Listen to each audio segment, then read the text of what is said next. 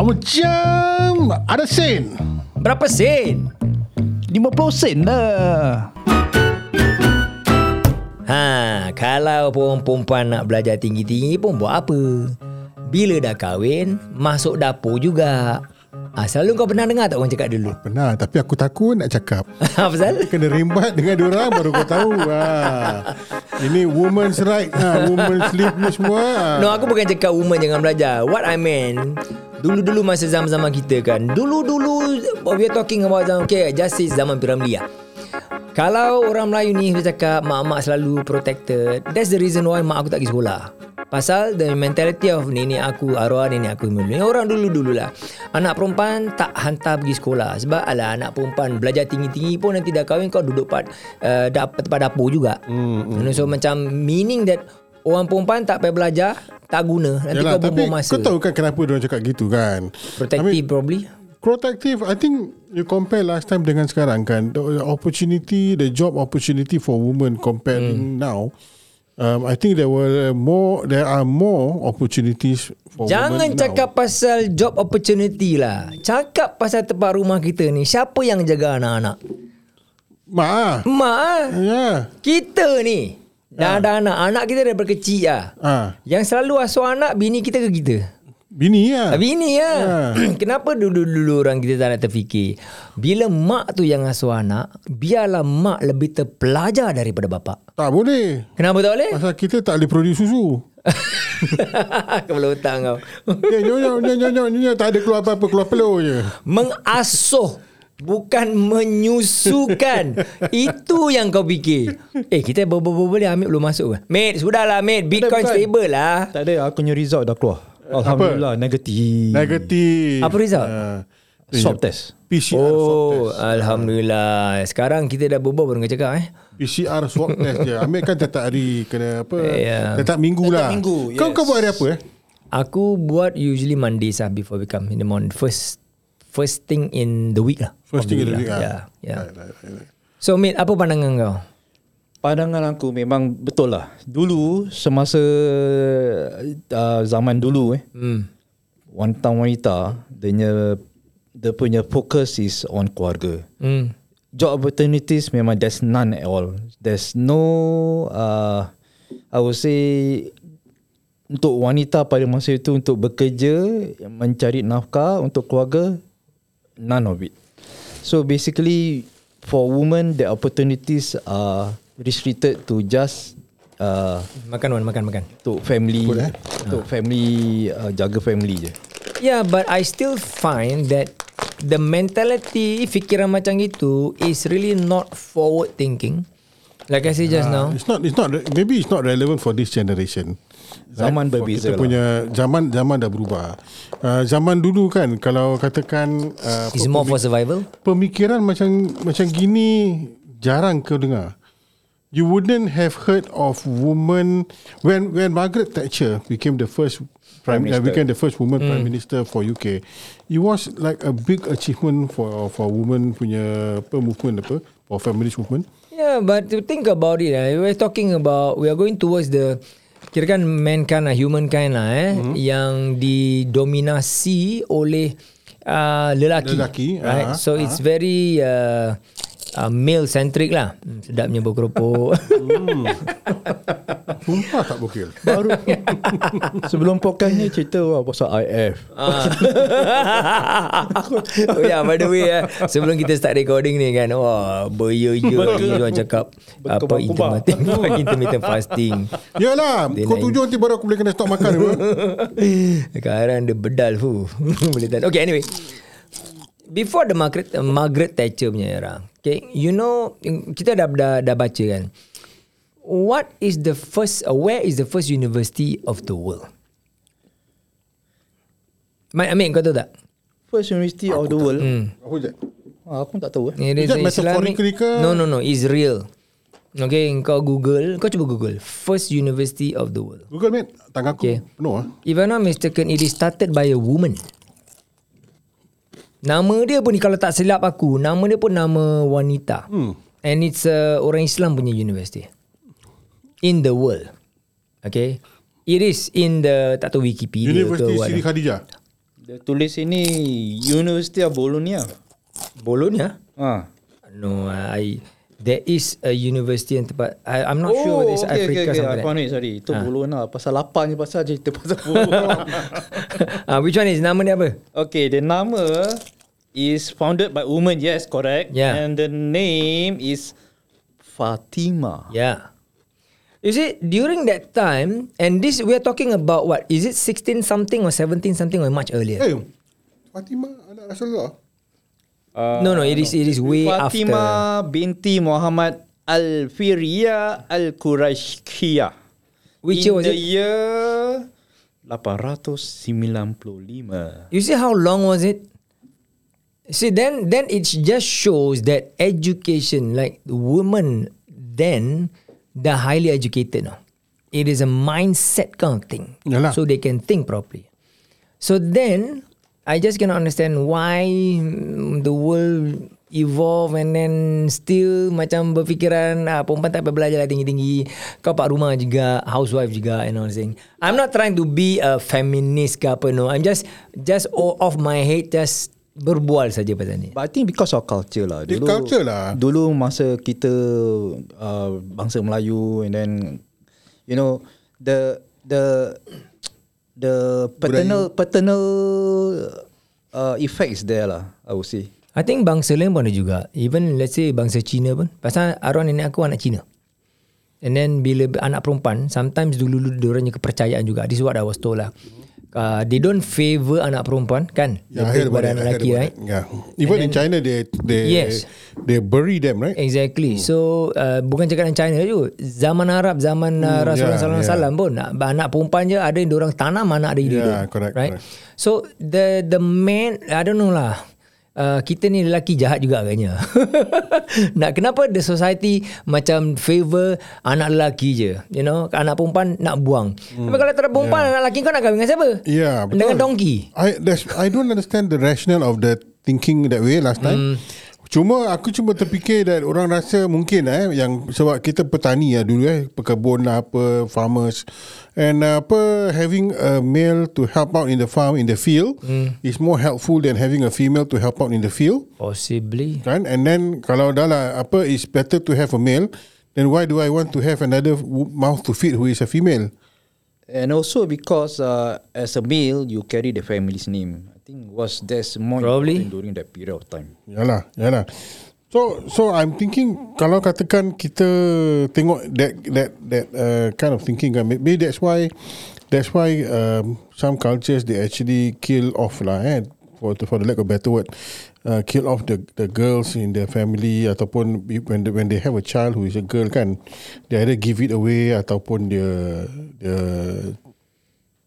tanam hidup-hidup ataupun campak kat sungai ke apa kan Is it because the pressure of survival is so great then? Yeah, maybe. Maybe. Maybe. Talking about which, kita cuba fikirkan zaman anak-anak kita sekarang ni. Okay, anak-anak kita pun masih muda kan. Ambil anak kau berapa umur? 24? 24, yes. 24. Anak aku nombor satu 22. Anak kau nombor satu berapa ni? 20. 20. And then from 24 to maybe 18 years old, okay, diorang will probably be at the state where there's a lot of confusion. Yep. Yep. crossroads. Mm. Macam dulu kita 18 tahun, kita tempat nanyang dulu, you know. Mm. Apa yang kita tahu tiap-tiap hari datang pergi sekolah, Yup. belajar pasal apa, nak prepare nak pass itu A level. Hmm, betul. Betul. After that, engkau terfikirkan nak jadi apa? Do you know that what you want to be when you were like 18 years old? No, Tak tahu eh. tak tahu. So kau bayangkan anak-anak kita sekarang ni tengah fikir macam mana? I asked my son recently, and he is not sure what he wants to do. I remember also my son also when he started uh, entering secondary school, dia punya minat is in accounting. Mm-hmm. So aku lah ada lah pernah pernah masukkan dia sekolah apa yang the the one that he attended. Mm-hmm. Pasal accounting pasal ni quite good lah eh. Mm-hmm. Bila dah lepas tu after O level dia tak minat accounting. Minat pula science. So aku adalah terkejar-kejar nak masukkan because affiliate school Oh tak boleh pasal dia accounting. So you nak masukkan uh, sekolah science, uh, I mean uh, major in science, you got to go somewhere else. Right. So from Potong Pasir, I got to send him to another JC which is far away, mm. tempat Jurong. All because suddenly from accounting now minat science. Science. Lepas A level minat pula komputer. So now Pak universiti sekarang belajar komputer lah. So when we are at this age, I think eh, the keep on interest- changing lah. The interest shift lah. Interest shift lah. Hmm. I think it's because of exposure juga. Yeah. Uh, maybe masa time tu dia tengok kau asyik kira duit dia tu dia fikir dia jadi accountant. Dan uh, Nasib baik anak dia masih kecil belum tengok ambil trading dulu. Ah, eh, mungkin dia dapat je trading lah. Dia dapat ambil dengan trading tengok tapi time tu tak ada ni kan app kan. So maybe maybe that there, there must be something that influence his interest what, right? Dan sekarang dia minat dengan computing. Something must have triggered from the time then Hmm. until now that in trigger his interest in IT. I, I did ask him why why why is there a sudden shift? So, I mean sudden shift.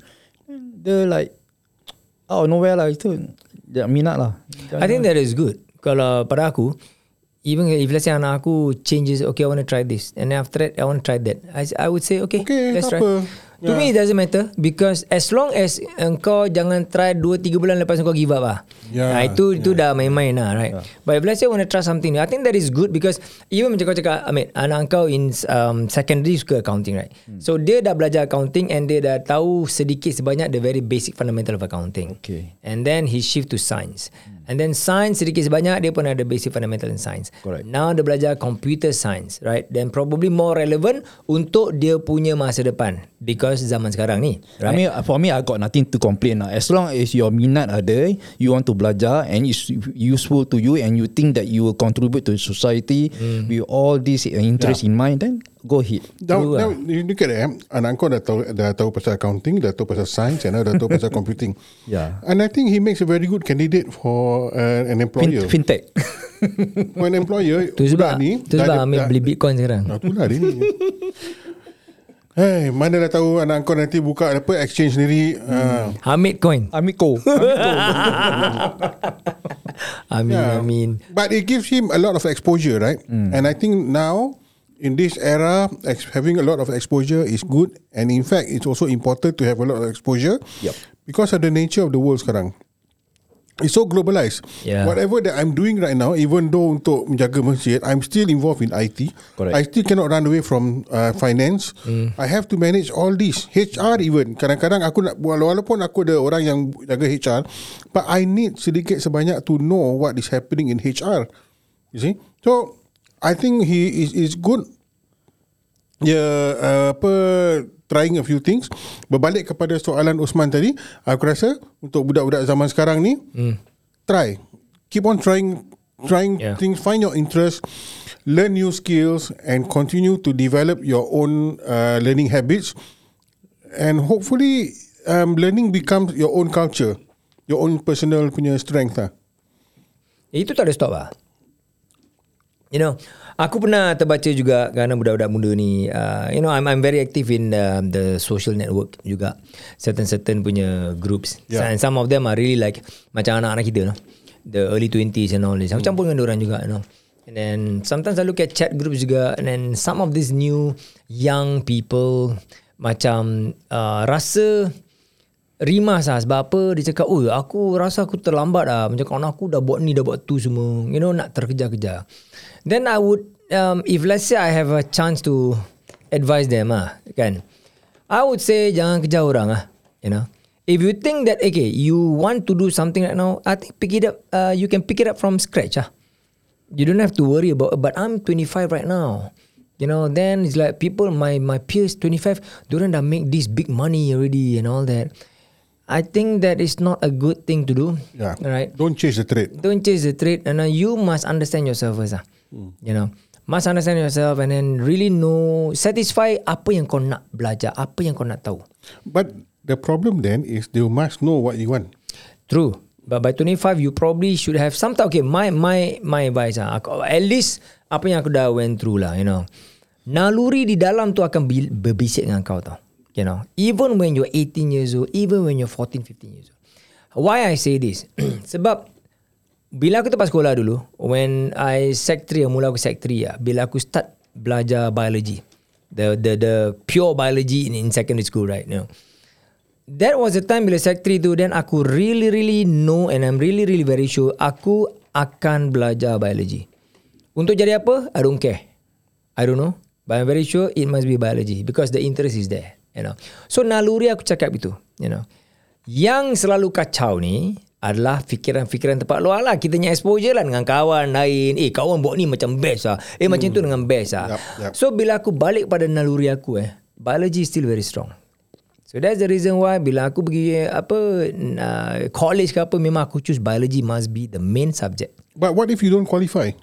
I'll make sure that aku belajar sampai aku qualify lah. Nanti you qualify lah, yeah. You cannot say oh aku tak belajar pasal aku tak boleh qualify lah. Kalau kau tak qualify that means you don't know the basic enough. Then you belajar the basic balik lah. Right. right. Because you must know kau punya naluri mesti be strong enough to know okay memang aku nak belajar ni. Kalau kau dah tahu kau dah rasa naluri tu macam itu kan. Kau sendiri akan cari jalan macam mana nak belajar at least from the basic. And then to really really know and understand. That's that's where I find my for lack of better word my craving lah. Right, right. I need to satisfy I that. think I think that's a very important advice coming from Osman eh. I think kurang yang mendengar ni kan. Oh yang dengar kita bukan budak muda-muda Tu-tu juga Tertian number 40 Untuk anak-anak kurang kan. Anak-anak kita ah, lah Kau cakap dengan anak-anak kurang cara macam Osman cakap tu. Kalau boleh dengan muka-muka dia sekali tadi tu kan, ah, kau buat macam gitu juga. Ada video bagus saya nampak eh But the thing is, it doesn't matter how how old or what what age you start to have this kind of uh, feeling uh, to go for your True yeah. Ah, kita baru 16 minit. jangan tanya-tanya sains-sains ini. So because uh, okay, uh, I give you an example lah for myself. So all this while, even after my education, I finish my education, I go to work. My desire, I mean, my my like the craving for you know to save. Uh, How to call it? Kira macam kita punya own Aku tak tahu nak cakap minat ke apa. Ah, minat lah. Okay, You know? It's for lack for better word, minat Yeah, lah. yeah. Apa yang mendatangkan kau syahwat lah. yang yang ke situ lah kau eh. Okay, so basically all this while I I I don't really enjoy myself you doing you know. I just go for the sake of earning a living, earning a living. So for the most part of my adult, I was like pagi pergi kerja, petang balik. Uh, you know, like it's a repetitive thing lah. But the the inner feeling is still macam kosong lah. So Yeah. only Alhamdulillah, I can only say that you know when I'm like the late forties, get entering to fifties, then I find what I'm doing right now, You find meaning in what you do. meaning what to do, uh, meaning what to, and the satisfaction is there. After kau embark in whatever that you Yeah. like to do lah. Doing right now. Yeah. So even the pay I'm getting right now is not as as much as what I used to earn, but the satisfaction is still there. Right. So the thing is, just go and look for something that you think you can strive for, and then something that really minat you that you can go forward. What about what about the kids nowadays yang fikir I must do this because it brings me a lot of money. It doesn't matter whether aku minat ataupun tak minat as long as aku dapat duit aku boleh beli kereta Ferrari, Porsche, uh, Lamborghini. I think okay. Uh, for that, I think it's just a stepping stone. Maybe you don't like you know you don't spend like uh what 10, 20 years down the road doing the, what you are doing, uh, what you want to do, but because of money, you need probably it's just a stepping stone for you to have that the uh, finances or the resources for you to do something that you minat. Maybe But I also want to touch on that, you know. I think youngsters sekarang yang rasa macam, eh aku nak buat something yang really dapat duit cepat, yeah. banyak. Yeah. I think it's not just now. Dulu pun sama juga. Tapi- I think it comes with a a phase. Kemahuan sekarang lain. Masa kita dulu, kita nak dapatkan duit banyak sebab kita nak bantu keluarga kita uh, apa have a better life. Uh, apa contohnya hari raya nak beli ayoran. Mm. Kalau tak hari raya asyik nak kena buat IT je kan. So this year hari raya I want to have FNN Orange punya punya punya apa variety yang put on the table you know. So I'm going to work hard for it. Kan? Budak-budak sekarang punya I think it would be like I want to have a credit card. I want to be able to have money to invest in bitcoins. Yeah, so that's why I say it is it, it, it comes with I think the face fasa dia sama juga. Mungkin dia reas- reasons will be slightly different. But I do want to warn siapa-siapa yang uh, kalau ada yang sis yang dengar lah eh and then siapa-siapa yang ada anak dia also orang kita yang anak juga. I would advise uh, that kind of feeling is a trap. Why I say this, why I understand this because I was once like that dulu Which one? Which one? The rasa macam aku nak dapat duit cepat aku nak uh, do the kind of work yang The greed. Eh? the yeah the greed not just the greed no it's the malas uh, kerja paling senang sekali duit paling banyak sekali Oh, right. right. That is always a term yang selalu Yup, yup. scammers-scammers akan gunakan untuk lure you. It doesn't Talking exist. about- Join to talking join. about scammers, eh? Yeah. Uh, I think now the kids nowadays, so there's even more pressure because of social media Yeah. and the the word influencers. You know, Yeah. they want to be a Yeah. influencer. I think, and that's the one of the reason why they they come out. Uh, they really want to have that money. That you know, other influencers they can do that. They want to aspire to be like one. Yeah. So I think There's okay, there is memang sekarang nampak influencer macam eh best lah dia ni, dia ni cakap boleh lah, senang lah. Dia orang boleh buat apa. Okay, truth be told eh, kebanyakan benda ni pun bedek eh. Yep. In social media dia orang nak tunjuk je, eh memang aku buat gini senang apa. Nobody knows the real thing behind it. Hmm. There are so many cases really banyak orang tertipu. Right. scams and all that. Serious? You know, yeah. And then kau mesti faham, kau pernah nampak itu apa internet guru lah and then YouTuber-YouTubernya guru lah. Cakap Selalu dia nampak. ajar kau uh, marketing gini lah, gitulah. Dia orang nak jual dia orangnya produk and dia orang nak jual dengan produk course, kepada course. kau. Yup, and then they will feed on kau punya perasaan tu yang kau ingat uh, greed is one and kau nak kerja yang ringan dapat duit yang paling banyak sekali. That I wouldn't say it is dia tak ada. The Probably ada tapi mungkin certain-certain punya niche or what lah. You know And you must be really lucky And be the first one To do something new first ke apa. movers, eh? First mover maybe Yeah. Allah Allah I do not know But I, I just cannot say it non-existent Because I really don't know everything Tetapi kebanyakannya They want to fit on your Kau punya perasaan gini untuk jual diorangnya barang-barang apa diorang punya course lah so called the internetnya course lah how to get rich uh, quick lah Yeah. do you believe in these courses I mean I will believe I will sign up for the course if like for example I were to sign up for a, a trading course uh, share trading ke Hmm. uh, crypto course on live you need Live? now, ah okay lah, Like, you kau macam uh, I take I take the course I take all the course because most of the courses that they conduct is offline meaning Hmm. to say they can give you the the the theory and then the Hmm. practical is offline okay lah if I were to sign up for your no course I don't mind that kind of course at least dia ajar kau skill juga walaupun dia bukan live Nah, I would rather go for life. Okay. Mm, Because of I'm course, yeah. paying this kind of amount of money for me to learn. Mm, If you think you are the the expert, you teach me in line. Yeah, I'm talking about some other so-called expert lah. The, the, the scamming punya part lah, you know. Okay. The scamming punya part. Must be careful. Sebab apa? These people will prey on uh, kita punya rasa macam Emotion tak sabar. kita. Emotions kita. Aku ini bagus lah. Aku bayar RM5,000 je. Nanti dia boleh pulangan 50,000 or something like Yeah, that. You know. yeah. So must be careful lah. If it's You too must good to be careful. true, I think it's probably is. If it's lah. too good to be true, it's too It good to be too good to true. be Yeah, true, yeah, I agree. Tapi kita cakap senang tau. Bila kita in that position, eh, maybe kita pun termakan juga tau. Ya betul macam Bitcoin. hey, you are making money already, no? ah. Aku belum. so belum pula. Belum ah. Dah naik apa 62 apa? Lepas je potong ini tu balik zero. Tapi you go for the long term okay lah. Ha. anyway, I think the message yang kita nak kita berbual tapi kita punya message kita basically nak cakap is that kau nak belajar you belajar apa yang kau really really minat lah. Ah, Ya betul. It doesn't have to be macam tempat sekolah whatever school punya curriculum tu kau mesti ikut and then kau mesti dapat straight A's you know. Yeah. And- you know that I believe something. Sorry Wan I cut you eh. Tak apa. I believe something if let's say you apa, kau kejar sangat kalau kau kejar sangat itu great eh kalau tempat sekolah you become so narrow minded kononnya kau straight A's kau boleh jadi wah terpelajar sangat you know Yeah.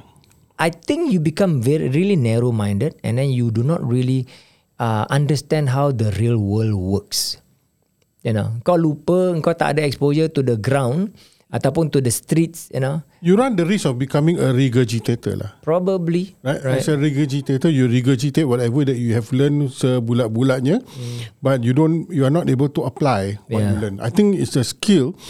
You must know how to apply what you learn, and you must know how to apply what you learn, not just from, not just from one Jaws, eh? uh, apa medium eh, not medium, one one satu jurusan lah.